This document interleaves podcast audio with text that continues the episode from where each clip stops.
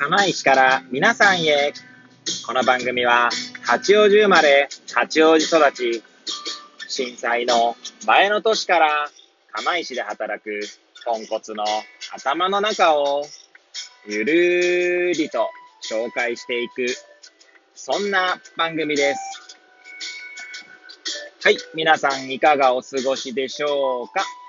変な髪型をしたポンコツ薬剤師こと町田和俊でございます。というわけでですね、今日も気軽にゆるりとおしゃべりしていきたいと思います。さてさて、今日はどんな話をしよっかなーって感じなんですけれども、収録日時はですね、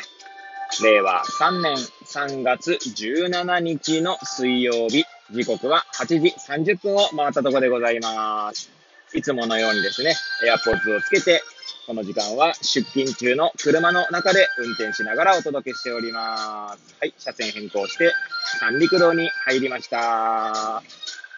い。ということでですね、そうですね、おととい、えー、3月15日の月曜日ですね。えー、ちょっとまあオンラインで勉強会がありまして、まあその勉強会の感想などをですね、ちょっと今日は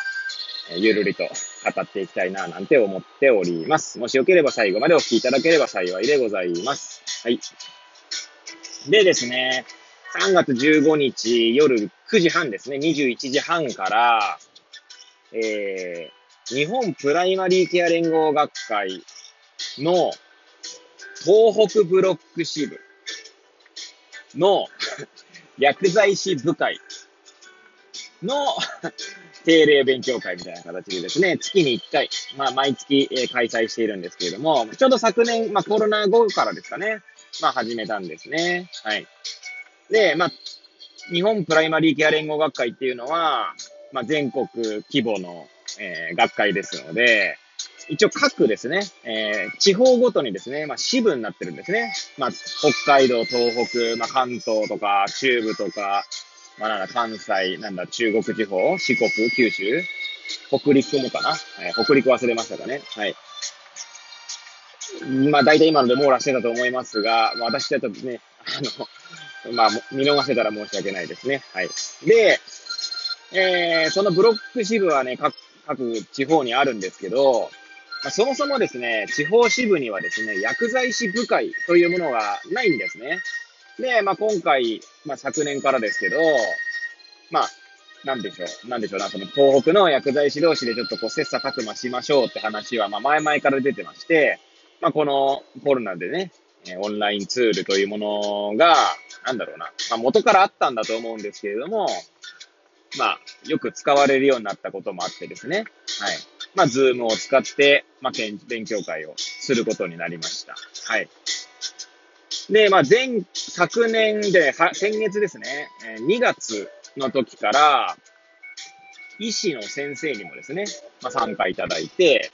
まあ、ちょうど医師の先生が参加して、えー、3月15日で2回目になりましたね。はい。で、まあ、プライマリーケア連合学会っていうのはですね、あの、多職種で構成されているんですね。なので、なのでというか、あとプライマリーケアとは何ぞやっていうのはなかなかいつもですね、ささっと答えられないところはあるんですが、やはり、その多職種連携というかね、いろんな職種で、まあ、連携を図っていきましょうっていうのが、やっぱその、えー、元にあるので、この学会に所属している医師の、ね、先生方っていうのは、まあ、他の職種に対してですね、まあ、リスペクトの念を持っている人が多いですね。もちろんそうじゃない人もいるかもしれないんですけれども、私が出会った先生方は、まあそういった人が多いですね。なのでですね、まあ一緒に勉強会するとですね、まあ、いやーなんかすごいいろいろいいこと言ってくれるんですよね。まあもちろん勉強会自体はですね、今回奨励検討会という形でしたので、まあある奨励に対してですね、いろんな人が、まあいろんな意見を持って、こう、まあ、ディスカッションしていくという形だったんですけれども、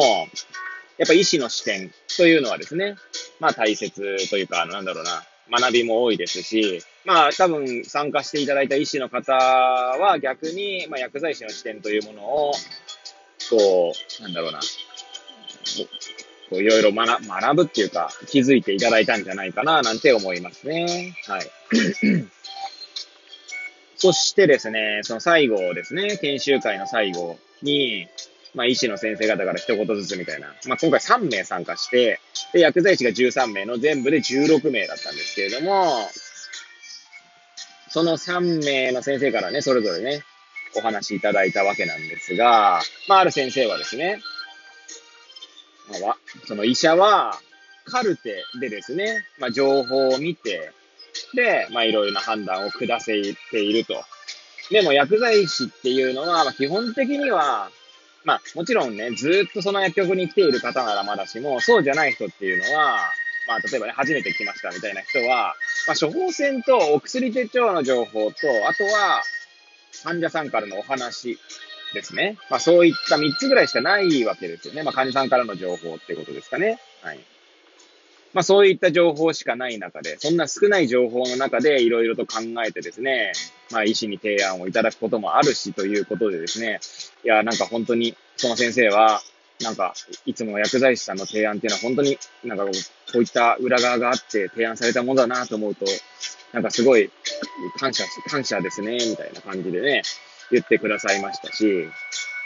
あとは、なんだろうな、カルテとかもね、こう、共有できればいいんじゃないかな、なんて。もう全部開示したいぐらいですとかって言ってね、言ってくれましたね。はい。まあ、あの、もちろんね、そういった世の中になるかどうかっていうのはまたね、話、あの、まあ、今後にね、期待はしておりますし、まあ、あと、まあ、カルテはちょっとあれですけど、まあ、カナダとかね、そういった過去、あの、他の国を見ていると、他の国の情報では少なくともやっぱりこう、情報がもう少しこう、なんていうんですかね、スムーズに流れていく感じがありますよね。まあ、日本はどっちかというとそういった情報がこう、なんだろうな、遮断、遮断されてるっていうか、別に多分、こう医療業界だけの話じゃないと思うんですけど、なかなかそういった世の中になるには時間がかかりそうだなとは思うんですが、はい。まあ、医療的な情報というのはやはりこう、なんだろうな、いろんな視点で物事を見ることでより生きてくるっていう側面があると思うので、まあ、カルテだけじゃないと思うんですけれども、ちゃんと医療情報として使うっていうところで言えばですね、はい。まあ、重要な視点なんじゃないかな、なんて思いますね。はい。まあ、なんか何はともあれですね、やっぱりこう、プライマリーの学会っていうのはですね、とてもこう、刺激的で、プライマリーケア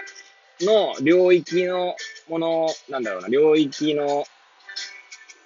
う、学習自体も、とても学び大きものなんですけど、そして私に多分性に合ってるんだと思うんですよね。はい。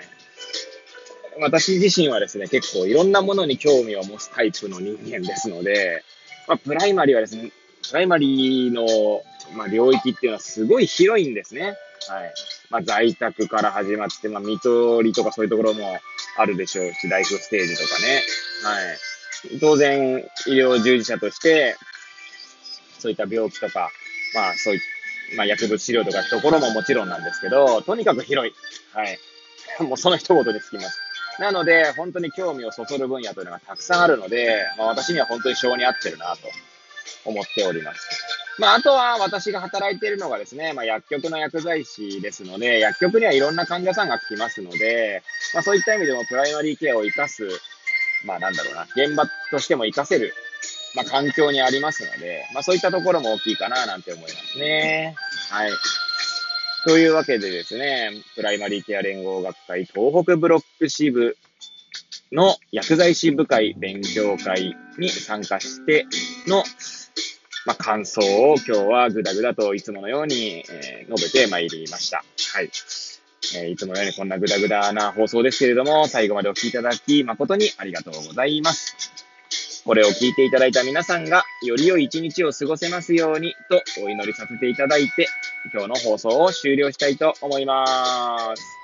それではまた明日皆さんお会いいたしましょう。さようなら。